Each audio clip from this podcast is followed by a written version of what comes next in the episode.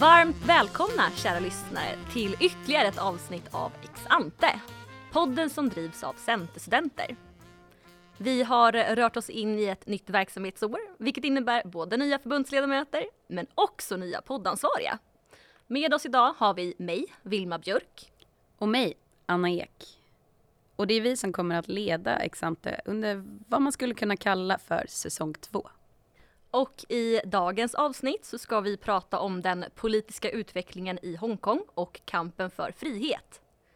Rapporteringarna från Hongkong har under de senaste åren handlat allt mer om hur Kinas kommunistiska parti KKP frångår principen om ett land, två system. Det har handlat om poliser som använder övervåld mot demonstranter och en ny omtalad säkerhetslag. Men vad är det egentligen som har hänt? För att navigera det här området har vi med oss Simona Moamsson, som är författare till boken Hong Kong Grepp.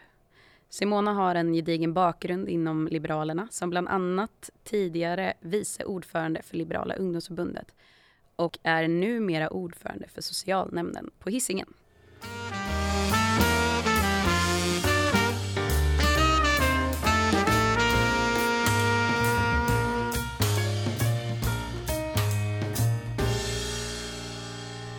Hej Simona! Hej! Vad kul att få vara här! Bland mossan tänkte jag säga. Kontext, vi har en mossvägg bakom oss. Den är väldigt fin. Simona, har du kört 10 snabba någon gång? Säkert. Någon gång när jag varit full tänkte jag säga. Men vi kan göra det nyktert här nu. Jag tror att det är bra. Vilma och jag hade tänkt att köra 10 snabba med dig. Mm. Men vi insåg att det nog inte skulle gå särskilt snabbt. Så vi döpte om det till 10 semisnabba. Mm. Rätt ska ju vara rätt. Är du redo? Jajamän. Hur gammal var du när du blev politiskt engagerad? 16. DN eller SvD? DN såklart. Varför blev du politiskt engagerad? Jag var så jävla arg. Jag kan ju erkänna att jag först var nog... trodde i alla fall att jag var kommunist och trodde att jag skulle gå med i Ung vänster. Men där stod Liberalerna och liksom Liberala ungdomsförbundet och prickade i rätt. Jag hade kunnat bli centerpartist också. Jag praoade hos en centerpartist när jag var yngre. Så jag tror mycket på sammanträffanden. Finns det någon som inspirerar dig? Alltså, det finns många. Vi ska ju prata om några av dem. Men en person som verkligen inspirerat mig är Hans Nestelius, som var en del av den liberala rörelsen och bland annat under 70-talet hjälpte kvinnor att åka till Polen och göra abort när det inte var lagligt i Sverige. Det är en person som jag verkligen ser upp till. Det låter som en väldigt bra inspiration. Nästa fråga. Hemmakväll eller utekväll? Utekväll nu efter den här pandemin. Te eller kaffe? Kaffe. Öl eller vin? Vin. Kex eller kex? Kex. Hur många språk kan du? 4. Wow.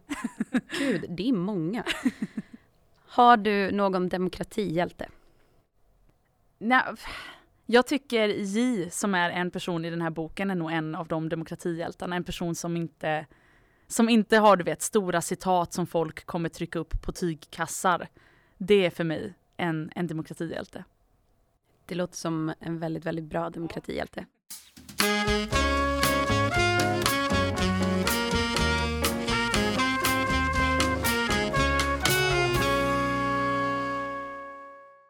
Demokratihjältar kommer i väldigt många olika former som du nämner. Det finns många personer som man kan inspireras av. I boken som du har författat, Hong Kong Grepp, så får vi ta del av en rad olika personliga berättelser från individer som kämpar för Hongkongs frihet i relation till KKP. Det finns många olika anledningar till hur den här situationen har uppkommit. Kina delas ju in i provinser, direkt administrerade regioner, exempelvis Beijing, autonoma regioner som Xinjiang och Tibet och speciellt administrerade regioner, vilket då Hongkong och Macau faller under. Men varför blev just Hongkong en speciellt administrerad region och vad har det här inneburit för boende i Hongkong? Mm. Skulle du kunna utveckla? Ja, men jag tänker att om man tittar på den historiska bilden så kan man ju se det här är Hongkong är en gammal brittisk koloni. Hela Hongkong blev ju inte brittiskt under samma tid, utan man kan säga att även Hongkong kan delas in i olika liksom, distrikt eller olika delar. Och Hongkong under olika perioder av första och andra opiumkriget blev en del av en brittisk koloni. Och ungefär mellan 1841 och 1997 så var Hongkong brittiskt, och sen så insåg man, eller man förhandlade kan man väl säga, att överlämna Hongkong till Kina, med då det lilla kruxet att i minst 50 år så ska Hongkongborna få åtnjuta de fri- och rättigheter de har haft till viss del under tiden de var en brittisk koloni. Men varför Hongkong är unikt är ju också ens läge. Alltså geografi spelar ju jättestor roll. Hongkong har gått från att vara liksom en fiskestad där det är liksom båtar och små hyttar liksom som fyller hamnen, till att det är skyskrapor där många stora företag och ekonomi är det som är pådrivande i tillväxten. Så det har verkligen varit ett nav mellan, eller en port mellan öst och väst. Och det är därför också kanske det är väldigt känsligt, och det är en fråga som spelar roll kanske både för oss från västvärlden, men även för Kina. Mm. Kinas politiska historia kan ju då delas in i tre block. Vi har ju först den kejserliga perioden från 221 före vår tideräkning, som varade fram till 1912 efter vår tideräkning. Republiken Kina från 1912 då till 1949, och slutligen då den kommunistiska perioden som är från 1949 då Mao Zedong utropade Folkrepubliken Kina fram till idag. Och som du nämner så blev ju då Hongkong brittiskt efter det första opiumkriget 1842. Och det var ju inte förrän 1997 som området lämnades tillbaka och då blev en så kallad särskilt administrerad region. Och det är ju ganska intressant att när området ockuperades så var man ju fortfarande inne i den kejserliga perioden, och boende i Hongkong levde ju ungefär i 150 år höftat utanför Kina. Och det har ju hänt otroligt mycket under den här perioden, speciellt under det nuvarande kommunistiska styret. På vilket sätt skulle du säga att Hongkong då skiljer sig från Kina? Du nämner exempelvis då i boken att man har en helt annan historisk bakgrund till just alltså att demonstrera, vilket man inte riktigt kan göra i fastlandskina på samma sätt. Ja. Nej, men det finns väl, jag tänker att det finns några praktiska skillnader som man kanske inte alltid tänker på. Och det första är att man har olika valutor. Man pratar olika språk, eller i alla fall olika inriktningar på språket. Och sen är det faktiskt så att ska du resa mellan Hongkong och Kina, det är inte bara så att du kan spatsera över gränserna, utan du behöver oftast ett visum för att kunna ta dig mellan liksom fastlandskina och Hongkong. Och det är sådana här ganska praktiska saker som vi nog skulle kunna förstå ur ett liksom skandinaviskt perspektiv också, att så här, det här är olika länder fast där man har liknande språk och så. Det är väl den ena. Sen finns det de här ganska basala stora skillnaderna, och som gör också att identiteten blir annorlunda, det är ju skillnaden i yttrandefrihet. Om vi tar liksom lite, lägger åt sidan senaste årens Hongkong och tittar tillbaka till de skillnader som skulle ha varit liksom demokratiskt. Vi hade en enpartistat har vi i Kina. Vi har en semidemokrati i Hongkong där man ändå har kunnat ha val med flera partier. Vi har någorlunda yttrandefrihet i Hongkong. Man har fortfarande tillgång till Twitter, Facebook. I Kina är det helt otänkbart att man skulle ha det. Man har domstolar som är relativt egna och kan ta beslut, medan i Kina så är de kontrollerade av partiet. Och det gäller detsamma som vi ser i Hongkong, så finns det väldigt många friheter på många områden som vi skulle känna igen, som i Kina är helt otänkbara. Och då formas ju identiteten också på olika sätt. Vi skulle nog känna igen oss i mångt, och många hongkongare känner igen sig mer med oss än vad de skulle med en fastlandskines. Fastän närheten geografisk är mycket kortare. Det är väl de skillnader som jag tänker är allra tydligast mellan de två länderna, eller liksom regionerna skulle jag säga. Är det samma sak för fastlandsboende på Kina när de vill åka till Hongkong, att de måste ansöka om diverse visum och få godkännande? Ja, precis. Och sen har man ju sett att de senaste åren har det varit väldigt många kineser som har fått jobb och utvecklat sitt liv i Hongkong. Det har ju också varit en ganska uttalad strategi av KKP att man ska se till att faktiskt också finnas på plats, för det är så man förändrar en stad och en plats. Om man finns där och man börjar ha där bland partitrogna människor som verkligen kan vara med och förändra det. Så det har varit en väldigt uttalad strategi att man har sett väldigt stor inflytt av fastlandskineser i Hongkong. Mm. Hongkong upplever jag har haft en helt annan ekonomisk framgång än vad fastlandskina haft. Och sen Deng Xiaoping till nu har man ju lyckats vända från att ha en ganska extrem fattigdom till att ha en ganska bra standard, speciellt i städerna. Ja, du kan ju prata, alltså Kina kan ju inte finnas utan liksom Hongkong och de lättnader som ändå den kolonin har fått tack vare att det är en gammal brittisk koloni. Alltså de har ju ändå fått en särställning från omvärlden gentemot Kina. Exempelvis man har haft lättnader på tullar, många företag som tycker det är jobbigt eller liksom det finns en värderingsmässig krock att etablera sig i Kina har gjort det i Hongkong istället. Så det är klart att det stora liksom vägvalet man har nu från omvärlden är ju så här, ska de fortsätta få ha de fördelaktiga ingångar i kapitalismen om man nu ska säga så, fastän de inte längre låter Hongkong vara det är. Det är liksom en sån här ganska väsentlig fråga. Sen tyckte jag det var väldigt intressant just när du gav liksom lite bakgrund att det historiska. Man kan ju ställa sig frågan, hade verkligen britterna rätt att lämna tillbaka något som aldrig, som du själv beskriver, som inte under modern tid eller under tiden som flera generationer kunde tänka sig har varit kinesiskt? Så här, de såg nog det som ett lånat utrymme, de såg Hongkong som ett lånat utrymme, men man kan också se det som att de inte hade rätt att lämna tillbaka något som inte ens var deras att lämna tillbaka. Och det tycker jag är en ganska intressant generell diskussion man kan ha om hur kolonier liksom, hur man rättfärdigar eller hur man försöker liksom rena sitt samvete. Mm. Instämmer verkligen. Men på tal om det här med identitet så framgår det ju i din bok och även nu när vi pratar att som väldigt många Hongkongbor identifierar sig just som Hongkongbor och inte som kineser. Hur ser det ut åt andra hållet? Finns det någon rörelse i fastlandskina där man alltså, identifierar Hongkong och Hongkongbor som kineser? Om man vänder på myntet. Just det. Men jag tror att det finns en ganska tydlig skillnad och att det är väldigt tydligt och viktigt att göra den skillnaden oavsett om du bor i Hongkong eller i Kina eller om du bor kanske även i Taiwan. Alltså jag tänker det är lika viktigt som det är för oss att säga att vi är svenskar och inte danskar som det är för danskar att säga att de är danskar och inte svenskar, eller hur?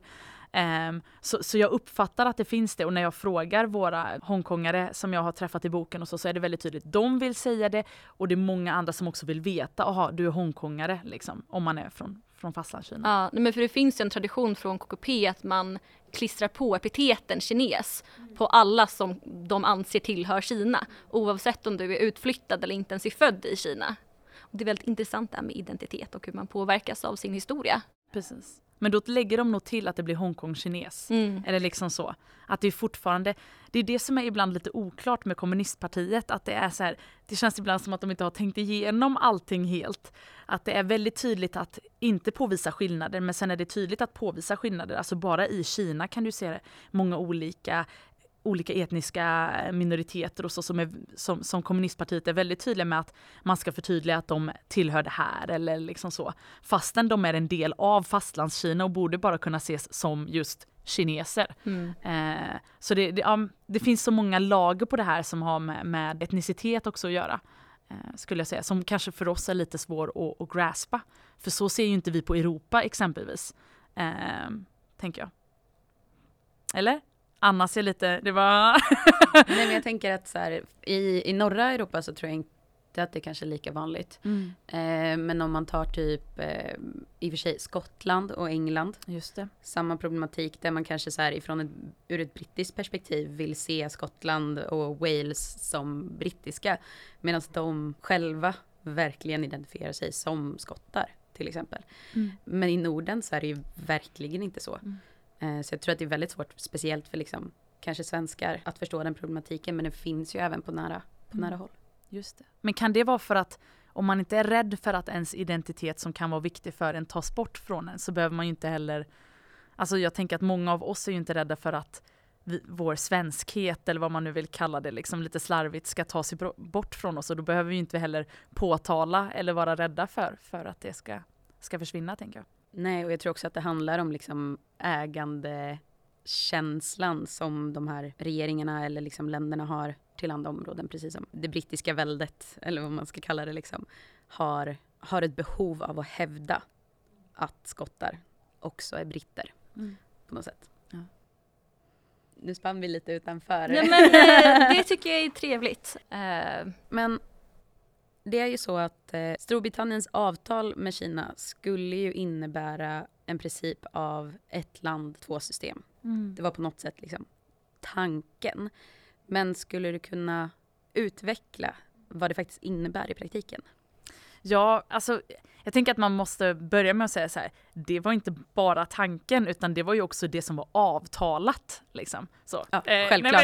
Nej men det var mer bara alltså för att jag tror att vi har lite så här cut some slack till de här maffiametoderna som ändå liksom kommunistpartiet har hållit på med att så här, ja det var tanken eller liksom det var vad som pratades om då. Ja, fast det fanns ett avtal om minst 50 år där Hongkong skulle ha kvar sin semidemokrati, alltså att man skulle ha rätt att gå till val och kunna rösta på olika kandidater och partier. Det kan de fortfarande påstå att det går att göra liksom.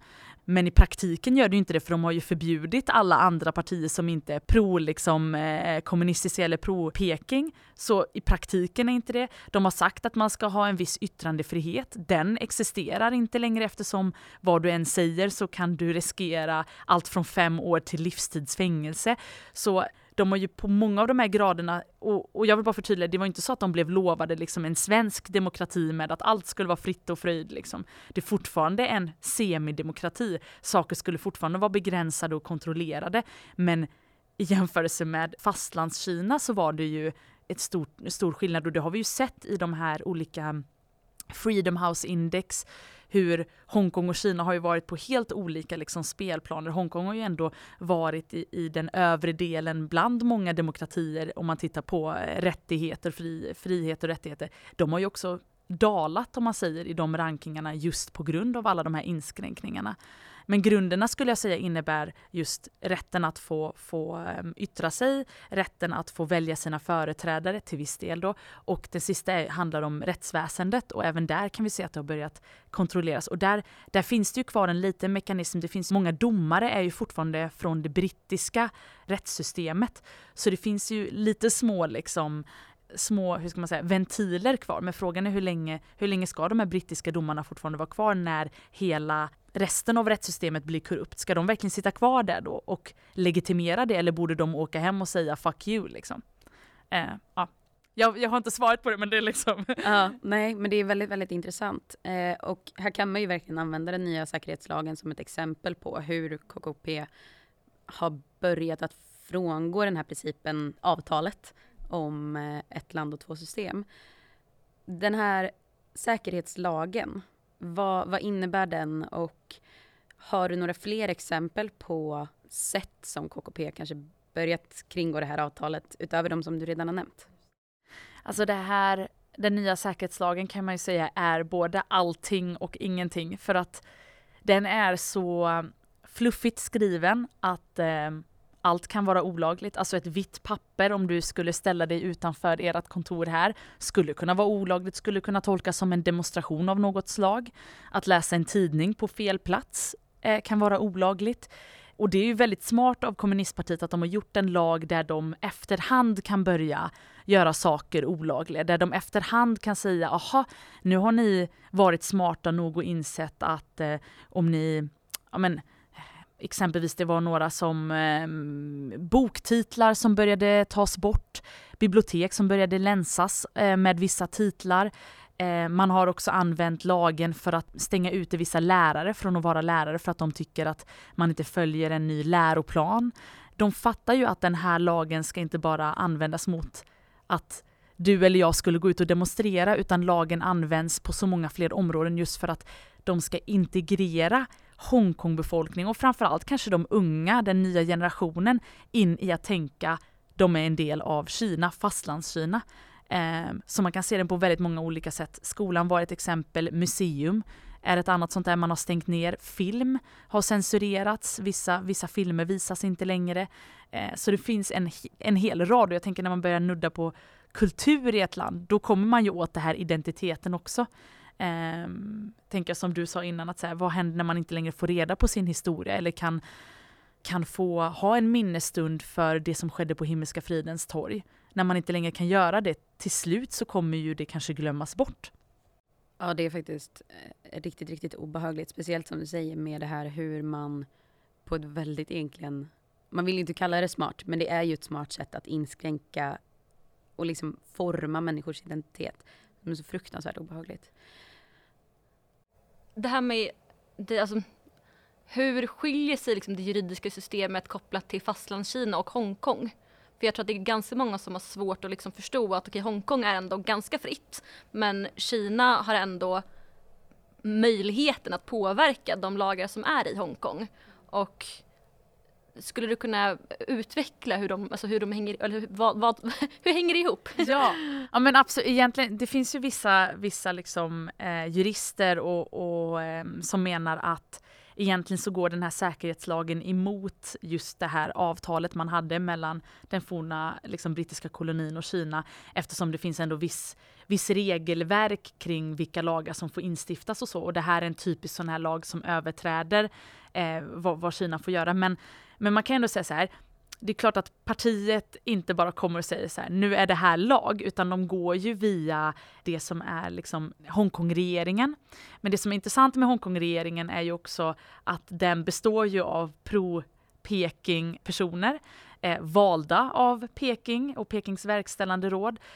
Man har ju gjort exempelvis det senaste gången de hade val i Hongkong så fick man ju rösta på olika partier och så, men problemet är ju att man har i institutionen gjort att det aldrig blir så att de demokratiska krafterna någonsin skulle kunna få 51%. Så det är alltid så att de är i underläge och därför får Peking igenom all sin lagstiftning man vill. I praktiken innebär det ju också att partiet kan gå in och göra som de har gjort på fastlandskina och bestämma utgången av olika rättegångar. Det har de ju gjort exempelvis, ett exempel är Guiminhai som är svensken som efter att ha blivit torterat och fått liksom sitta i en tv-studio och liksom, kidnappad från Thailand. Ja, precis. Kidnappad, torterad, satt i en studio för att erkänna någonting liksom han inte hade gjort. Och sen så säger man, det här är vad ni ska döma. Och det är den utvecklingen vi börjar se. Ett exempel på det var när många av de prodemokratiska kandidaterna som ställde upp i lokalvalet 2019, de skulle genomgå rättegång för att man ansåg att de var ett hot mot den nationella säkerheten. Då fick ju ingen media rapportera inifrån rättssalen. I boken så intervjuade jag ju bland annat en journalist som var inne där och sa det att det är jättekonstigt för det här är de inte vana vid. Den här... att inte det är transparent, att inte man har ett riktigt rätt där man tror verkligen att rättssystemet är rättvist, och det är ju en sån här men ja, påverkan kommer liksom uppifrån men går via Hongkong-regeringen. KKP har ju haft några olika ledande personer sedan avtalet förhandlades fram, från Deng Xiaoping till numera då Xi Jinping. Hur har synen på Hongkong förändrats under tiden? Finns det några skäl till att KKP har börjat frångå avtalet nu? Hur legitimeras det här? Just det. Riktigt, riktigt bra fråga. En av de frågorna jag nog ställde mig allra mest liksom, i senaste året är varför just nu? Och kan en person spela så stor roll, och då Xi Jinping i det här fallet? Och jag tror verkligen det, för om man tittar historiskt, det är klart att många liksom, ledare i kommunistpartiet och för Folkrepubliken har varit väldigt tydliga med att de har en grandios självbild och en stora drömmar för liksom, Kina som land. Men det är ingen som har gått så långt som Xi Jinping. Och det tänker jag både hänger ihop med hans stora, liksom, den kinesiska drömmen, att liksom bygga något större, men också sin egna självbild. Man kan ju se bara senaste partikongresserna man har haft. Man har gjort det möjligt för honom egentligen att sitta livstid, alltså sitta hela vägen ut tills han dör, vilket är, även där börjar man se att så här, han börjar göra det till sitt liksom. Det är inte längre partiet utan det är Xi Jinping. Och han har ju fått samma status som Mao Zedong hade. Liksom. Och det är ganska unikt om man tittar tillbaka liksom, historiskt. Så jag skulle säga att en person kan spela roll, och varför man använder ganska aggressiva taktiker och inte väntar till 2047 när avtalet skulle rinna ut är för att han har den här självbilden och vill göra så mycket. Och där, Hongkong är viktigt för den här kinesiska drömmen. Det är viktigt både ekonomiskt men också för att visa att så här, vi kan hålla koll på dem. För Hongkong har varit en liksom, jobbiga lillebron som vägde sätta sig ner. Och nu har man bundit fast det liksom, med silvertejp och liksom, satt en munkhavel. Alltså, det känns lite som att han... Nu har inte jag koll på exakt hur gammal han är. Men det känns lite som att han har en 40-årskris. Liksom. Just det. Att det är så här, nu ska jag nå alla mina mål. Jag ska nå alla mina drömmar. Allting som jag inte har hunnit med. Jag ska köpa motorcykel. Mm. Jag ska lägga mig under Hongkong. Ja. Det är liksom en modern socialistisk storstad som we never witnessed before. Det är nog... Och det är en läskig 40-årskris, tänker jag. Det hade varit bättre om man bara köpte en motorcykel. Faktiskt. Det hade varit bättre för alla. Ja, men någonting som både jag och Vilma har reflekterat över är... Nu är ju absolut liksom... Fastlandskina har ju också problem med att... Eller problem. De har ingen rätt att uttrycka sig hur man vill. Det är svårt att liksom samtala på det sättet kanske. Men finns det något stöd för Hongkong och deras frihetskamp i fastlandskina? Alltså, Kina skulle jag säga är lite av, inte ett mysterium, men jag tycker verkligen att det, den information vi får ta del av, både när det gäller ekonomiska siffror och hur läget är, får man verkligen ta med en nypa salt, eftersom det här är liksom ett kommunistparti som alltid kommer vinkla allting till att funka för dem. Jag tänker att det är klart att det alltid finns i alla samhällen där man har en tyrann och en totalitär stat att det finns människor som gör motstånd. Sen tror inte jag de gör motstånd på samma sätt som vi skulle göra, att vi ställer oss utanför liksom Kinas ambassad eller konsulat och står med skyltar, utan det är mer subtila grejer. Det kan vara allt från, någon gång läste jag liksom hur man försökte visa sin kritik som journalist genom att skriva ett recept liksom i tidningen som skulle kunna tolkas som kritik, och det är mycket så här, sånt som man skulle kunna liksom säga är motstånd, men man måste också ha i åtanke hur mycket som filtreras. Alltså, tänk er att leva i ett samhälle där ni bara får reda på vad staten vill att ni ska ta reda på. Alltså då är det ju inte heller så lätt att kräva att människor ska göra motstånd om de inte vet vad för eller vem emot, tänker jag. Nej, men det tror jag verkligen att du har rätt i. Men det är verkligen härligt, är väl också kanske fel ord att använda, men på något sätt så känns det så fint att det finns sätt att göra motstånd som kan vara så subtila som ett recept. Och när de kan göra det inifrån den här väldigt liksom auktoritära staten, så kan man ju verkligen reflektera över hur väl resten av världen har bemött Kinas liksom agerande mot Hongkong. Har vi gjort nog? Har Sverige gjort nog? Mm. Mm. Men jag tänker att det har lite med... Hongkong är ju unikt på ett litet sätt, är att väldigt ofta så ser vi ju diktaturer och så tänker vi damn liksom, vi ska kämpa för att de ska få demokrati.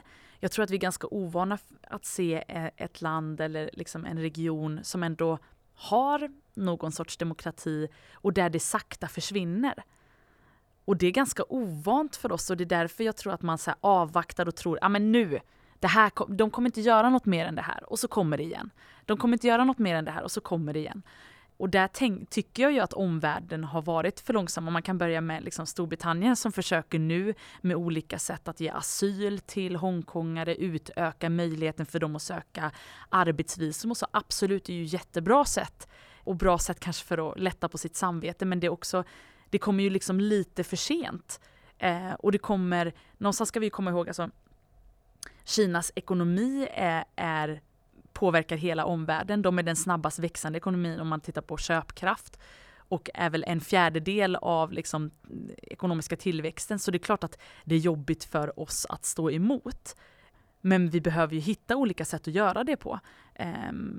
Ett exempel är att titta över vår biståndspolitik exempelvis. Kolla på Kina och Xi Jinpings stora plan, det här med Belt and Road Initiative.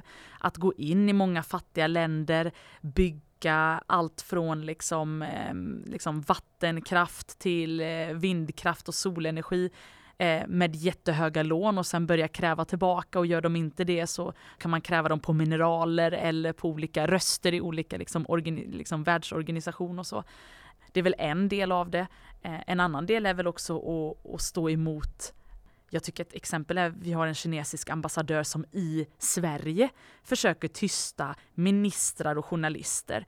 Hur kan den här personen fortfarande få vara i Sverige, tänker jag? Det är jättekonstigt. Där kan man liksom sätta ner foten och säga, ja, du har jättemycket rätt att säga vad du vill, men här gäller inte kinesiska liksom lagstiftning eller kommunistpartiets propaganda. Så det är väl bara några exempel, tänker jag, på hur man skulle kunna tänka. Det kanske var långt ifrån vad du Nej, fråga. Jag tror att det verkligen är en väldigt bra beskrivning av vad jag tror är liksom problematiskt, och det känns ju lite som att resten av världen är den här grodan i metaforen om grodan och det kokande vattnet. Och det är läskigt när man behöver börja reflektera över det.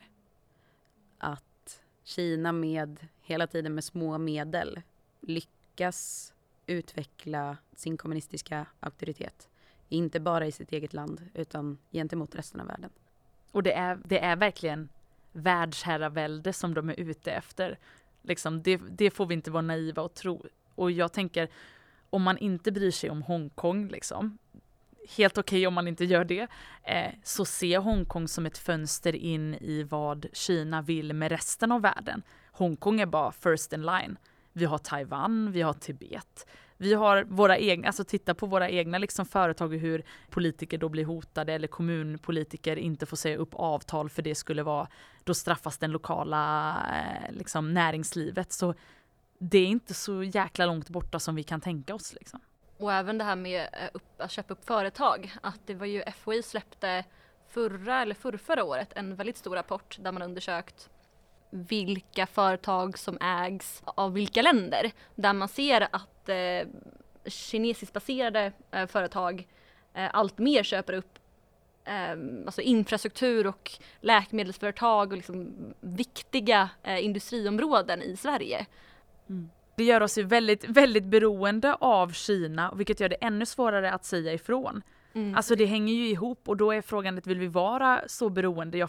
Och så här, vi är liberaler, liksom, jag tänker att många som lyssnar på podden kanske också är det, och vi gillar frihandel och de tankarna, men någonstans måste vi också erkänna att vi var väldigt naiva och tro att idén om mänskliga rättigheter och jämlikhet och rättvisa skulle hänga med som en osynlig hand med liksom kartongvarorna eller liksom med våra orderbeställningar till Kina. Det har det ju inte hänt. De har ju fattat, alltså de är socialister som fattar kapitalism och vinner på vår egna planhalva. Och man ska vara väldigt tydlig, alltså så här, det finns inget fritt företagande i Kina. Alla företag tillhör staten. De kan när som helst säga till dem att göra vad som helst och liksom är en del av staten. Så vi kan inte heller tro att så här, det är kinesiska företag. Det finns ingen skillnad på kinesiska företaget och partiet, liksom, kommunistpartiet. Ja, men där var det ju exempelvis då Jack Ma, grundaren för Alibaba, och när han uttryckte kritik, om man får säga på det sättet, mot partiet om deras framgång, så var ju han borta i några veckor och man visste inte riktigt var han var någonstans. Han var nog inte på semester. Nej. Men det är också ganska intressant när du pratar om det här hur man gör investeringar i ofta då afrikanska länder. Och hur man kan kalla det för mjuk makt. Att man klappar någon på ryggen och sen så... man förväntar sig en klapp tillbaka ganska snabbt därefter. Liksom. Jo, men så genom att göra investeringar exempelvis då i Afrika så försöker man ju nyttja sin mjuk maktposition.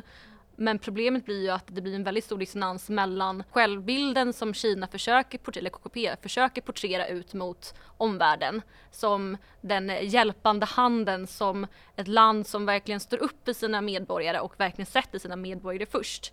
Och det är i kontrast till att man fängslar uigurer, man kan väldigt snabbt svänga och ha en väldigt hård retorik om det är så att de blir utsatta för kritik. Och då blir det ju en dissonans i självbilden som man försöker måla upp och sitt agerande när man gör investeringar och när man försöker bli polare. För att man kan inte komma så långt om man är isolerad på den internationella arenan. Det är svårt. Det är väldigt läskigt, tänker jag också bara. För jag tror verkligen att de är väldigt övertygade om att det de gör de för sitt folk. Liksom. Och att folket då kan vara lite olika beroende på tidsepok. Men tänk att vara så himla ideologiskt fast att man inte förstår hur mycket lidande det bär med sig. När man har de här stora drömmarna, liksom, den här kinesiska drömmen. Hur mycket lidande och hur mycket som du faktiskt behöver offra för att få det. Jag tycker det är extremt läskigt. Och det visar ju också på vilken fanatisk, alltså det här, ja, hur unikt Kina är. Och den, alltså så här, det här är socialism, liksom, när den är som, eller kommunism, liksom, när den är som värst. Men partiet har ju varit extremt skicklig att vända från då väldigt extrem fattigdom som vi nämnde i början av podden till så som det är idag. Och det finns ju många teorier som pekar på att genom att man har givit medborgare fler rättigheter och att man har ökat den sociala välfärden till det är idag, så blir det inte lika mycket kritik riktat mot partiet. För att om folk har mat på bordet och ett jobb att gå till, så kanske inte rätten att få säga vad man vill på Twitter är det som man prioriterar. För att man har väl ändå tiden som var innan i bakhuvudet. Kina har ju varit fantastiska på att pränta in både i sin egen befolkning men också i de länderna som de liksom arbetar i. Till exempel i Afrika eller vad de var på väg att göra på Grönland eller så.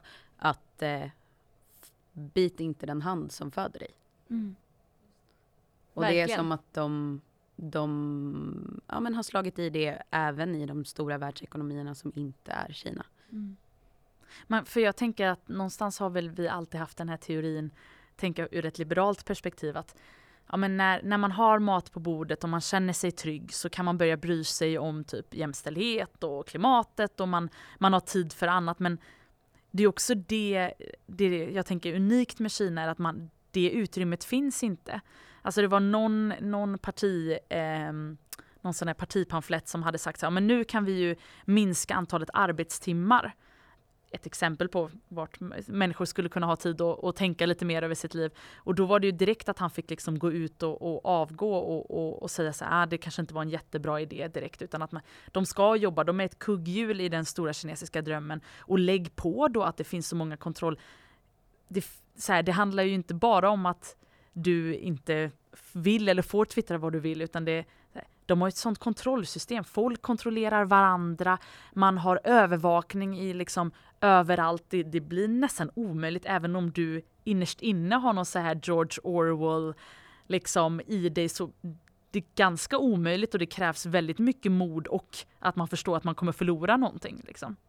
Och det är väl det lite, om man jämför med Hongkong, de bryr sig inte längre. Alltså så här, de bara, ja, vad har vi kvar att förlora? Så här, vi kämpar till, det här är liksom slutstriden. I din bok, Simona, så får man ju läsa om väldigt många olika livsöden. Individer som riskerar sina liv för ett friare Hongkong. Somliga kommer behöva leva i exil, somliga har redan flyttat från Hongkong. Andra riskerar fängelse. Det är ju väldigt stora värden som står på spel för de här individerna. Skulle du kunna utveckla lite mer kring vad demonstranternas mål är? Exempelvis, är det att återupprätta avtalet, se till att det efterlevs? Är det att slå sig loss och skapa att Hongkong som en egen nation? Och i så fall kan du berätta lite mer också om hur de jobbar för att nå de här målen. Mm. Men jag skulle säga alla saker samtidigt. Alltså du har i rörelsen allt från de som tycker att vi ska bara se till att det efterföljs och så får vi hantera vad som händer 2047. Du har andra som tycker att man ska slåss för att man ska bli ett självständigt Hongkong. Så det finns verkligen jättemånga olika delar och det är en väldigt bred rörelse som jag tror är väldigt unik. Vi har börjat kanske se sådana här rörelser i Ukraina, såg vi liksom lite liknande, men den är väldigt bred och man kan se det också ute på gatorna, vilket jag tycker är väldigt häftigt. 2019 när När jag var där så demonstrerades det utanför ett universitet där det var demonstranter som barrikerade universitetet och polisen omringade det.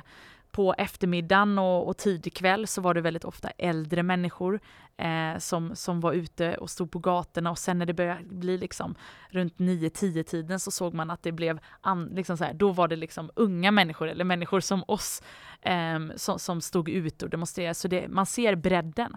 Sen finns det något väldigt unikt med rörelsen att de säger så här, be water, var vatten, att man ska vara formbar och följa med och anpassa sig. De har ju ingen ledare i bemärkelsen att det finns en person som man tycker ska bli vald till regeringschef eller så, utan det är många olika personer, alla kan bidra med något, och det är också en strategi för om kommunistpartiet tar bort en person så ska det inte, nu hårdrar jag det, men det ska inte spela någon roll att du tar bort en person, för att det finns, alla är en del av rörelsen, och det är väldigt unikt. Jag tänker att det är vi ganska ovana, vi som har en ganska så här tydlig styrelsestruktur, vi har en ordförande och så har vi vice och så har vi någon som är kassör och så.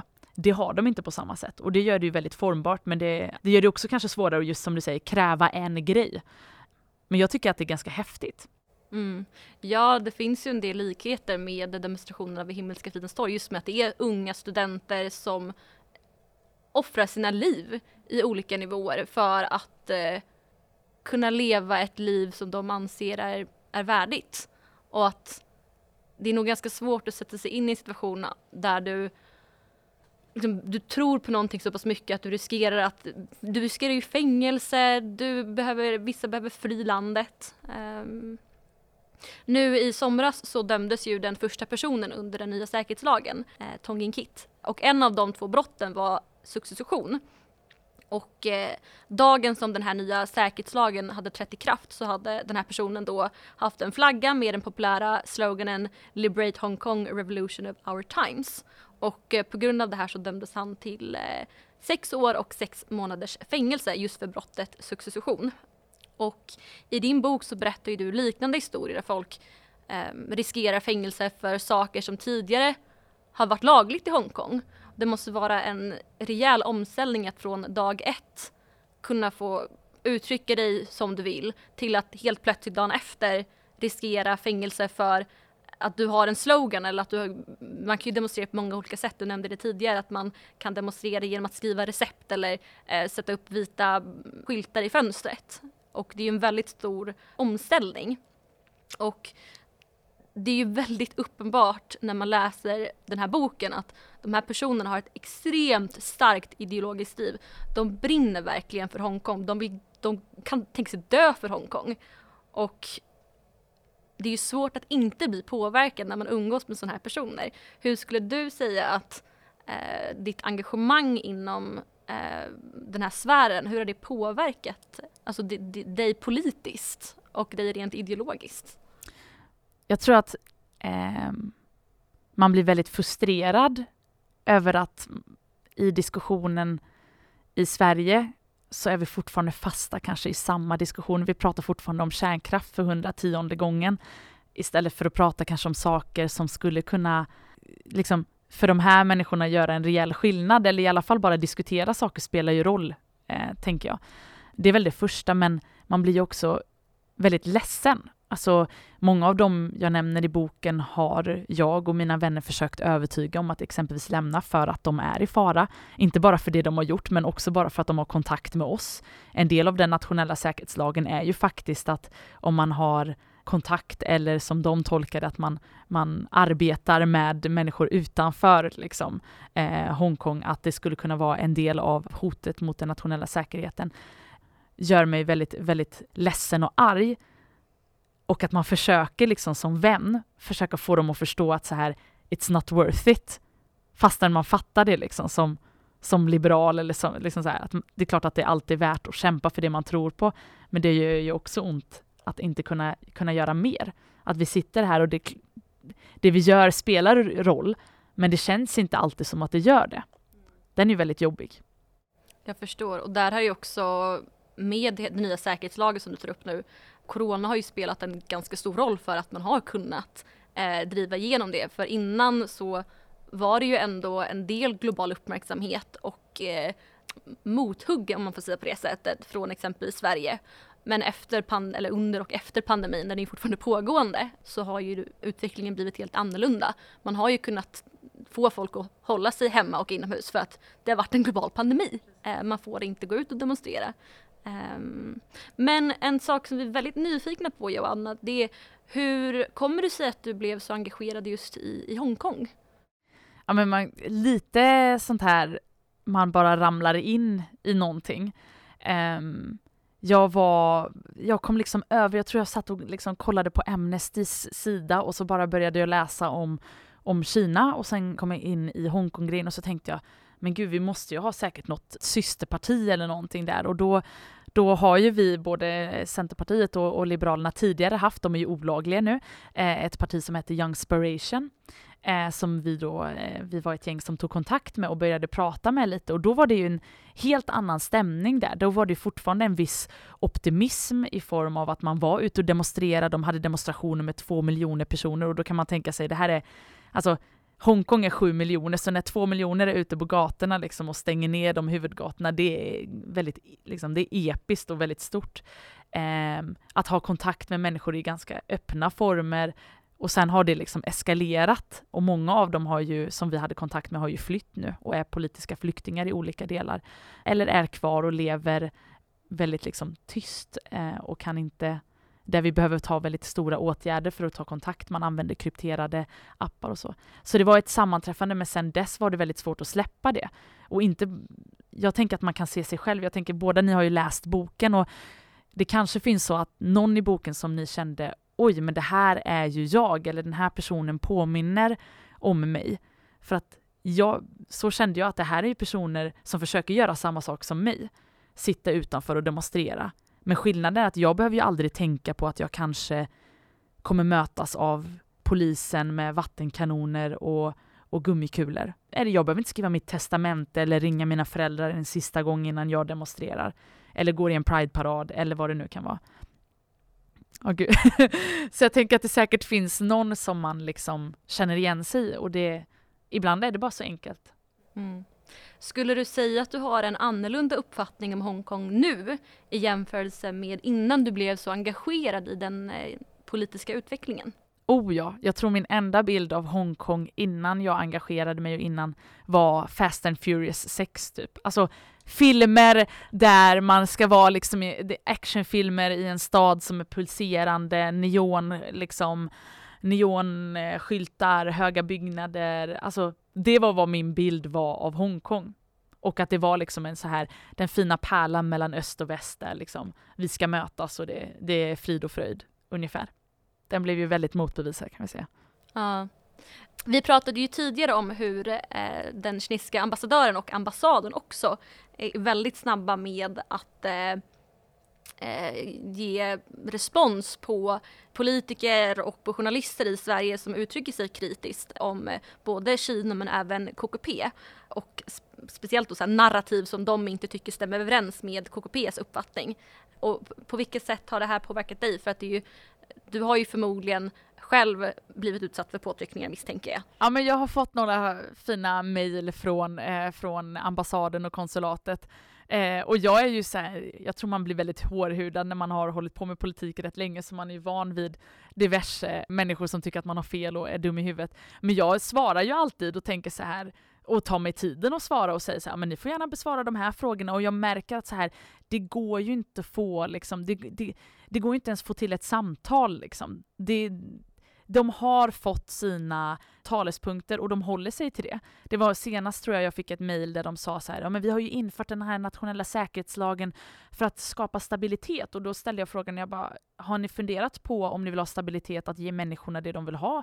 Alltså deras friheter. Och då fick jag ju bara svaret så här, ja, men nu driver du på för en propaganda som är faktafel, typ så här, läs här på vår hemsida mer om det här. Alltså det...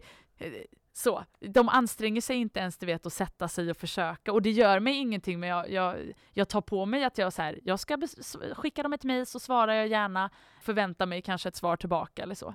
Men sen tror jag också att man kan se en ökad närvaro av, ja, men det man har kunnat se tidigare av liksom ryska troll och så. Det har jag också kunnat se, att det är fler som skickar ja, men meddelanden på sociala medier som är så här, ja, men sluta sprida rykten och sådana grejer. Så det, jag tror att man får också tänka större, att de har börjat tänka liksom, hur ska man påverka på olika plan.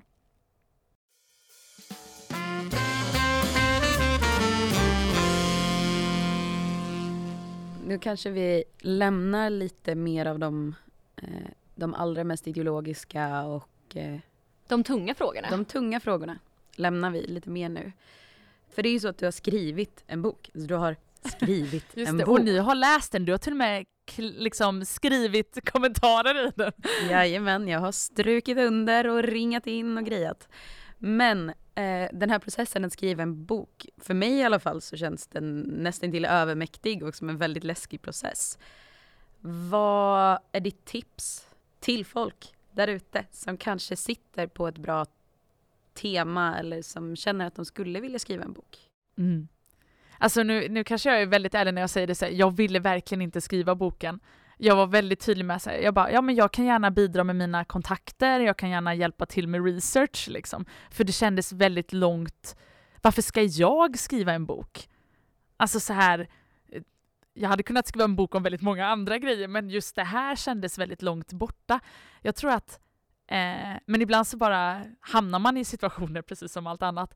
Och jag hade faktiskt pratat med väldigt många hongkongare och sagt att så här, det känns inte rätt att skriva det här. Det här är inte min berättelse, och det var därför jag bestämde mig rätt tidigt att det jag gör, att jag måste vara väldigt ärlig så här, det här är ur mitt perspektiv, ett ganska västerländskt perspektiv. Jag bor i Sverige, jag har inte bott i Kina eller Hongkong. Det jag gör är att försöka, det här som jag har burit med mig, alla de här grejerna jag bär med mig, att jag försöker dela ut tyngden till fler.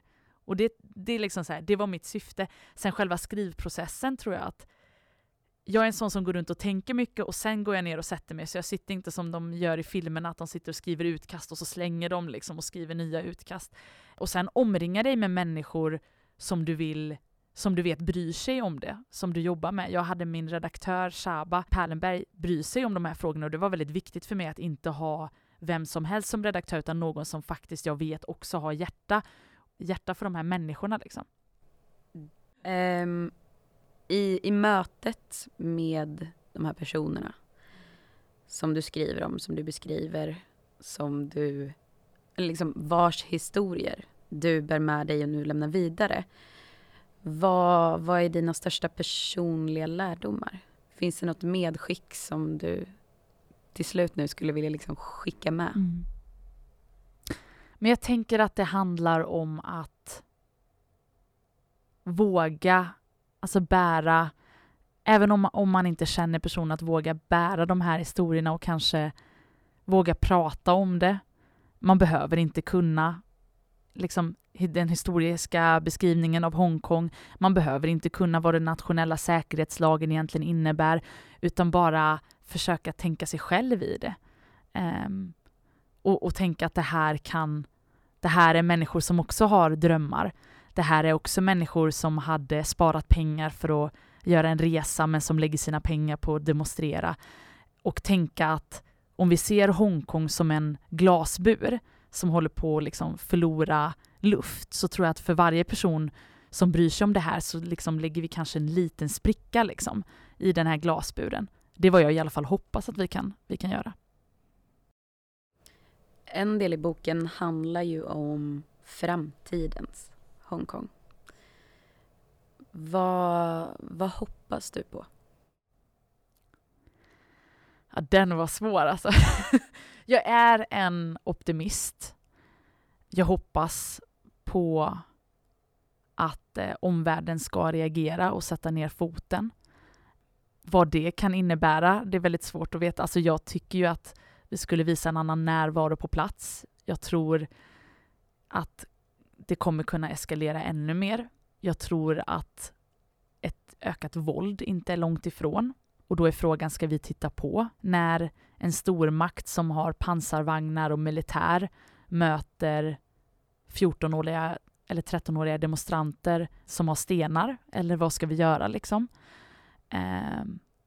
Men jag tror att det Hongkong som har funnits inte längre finns. Men människorna finns kvar, och de finns antingen kvar där eller så finns de olika delar av av världen och försöker fortsätta jobba för det.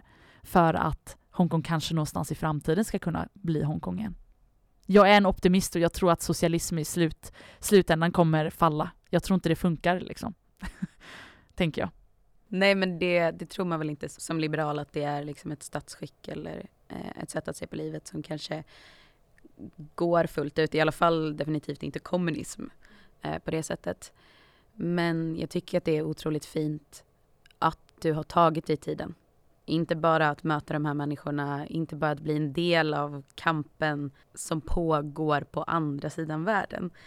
Utan att du också tar dig tid idag att dela med dig av dina tankar och dina reflektioner. Inte bara i den här podden, utan jag vet att du utför ett arbete på många andra ställen också. Och det är oerhört viktigt, precis som du säger, att ta sig tiden och försöka knacka lite hål på glasburen. Men tack för att ni har läst den. Jag tänker att nu bär ni var och en del av den här bördan eller del av ryggsäcken, tänker jag. Bara av att ni har liksom plockat upp boken. Ja, och vi vill ju att, gärna att fler ska plocka upp den här boken. Vi Centerstudenter har ju bestämt oss för att lotta ut 3 signerade exemplar av Hong Kong Grepp. Och för att delta i den här tävlingen så har vi bestämt oss för att vi kommer ha en liten kampanj på sociala medier under temat Vem är din frihetshjälte? För att delta i den här tävlingen så ska du lägga ut ett inlägg på sociala medier om vem din frihetshjälte är. Det behöver inte vara en person ifrån Hongkong. Det kan vara vart som helst ifrån. Det kan vara någon nära. Det kan vara någon stor tänkare. Du väljer. Det finns inga gränser. Men se till att tagga Centerstudenter och hashtagga HongkongGrepp. Så kommer vi kontakta de 3 vinnarna. Spännande. Yes, väldigt spännande. Sen tänker vi också, om man inte är en av de lyckliga vinnarna. Simona, vart kan man köpa boken? På vilken nätbokhandel som helst. Faktiskt så får man den hemskickad så behöver man inte ens trängas i en bokhandel. Med det så tror jag att jag och Vilma tackar så hemskt mycket för att ni har lyssnat på den här podden. Så hörs vi snart igen. Och stort tack till Simona för ditt deltagande och för att du lyfter fram de här berättelserna som vi nu kommer att bära med oss. Och våra tankar går ut till de som är i Hongkong och i andra delar av världen som kämpar för inte bara att fira Hongkong men också en friare värld.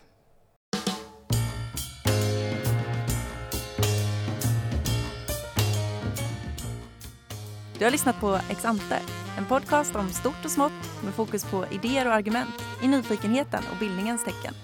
Podcasten produceras av Centerstudenter och mer information och tidigare avsnitt hittar du på centerstudenter.se/exante.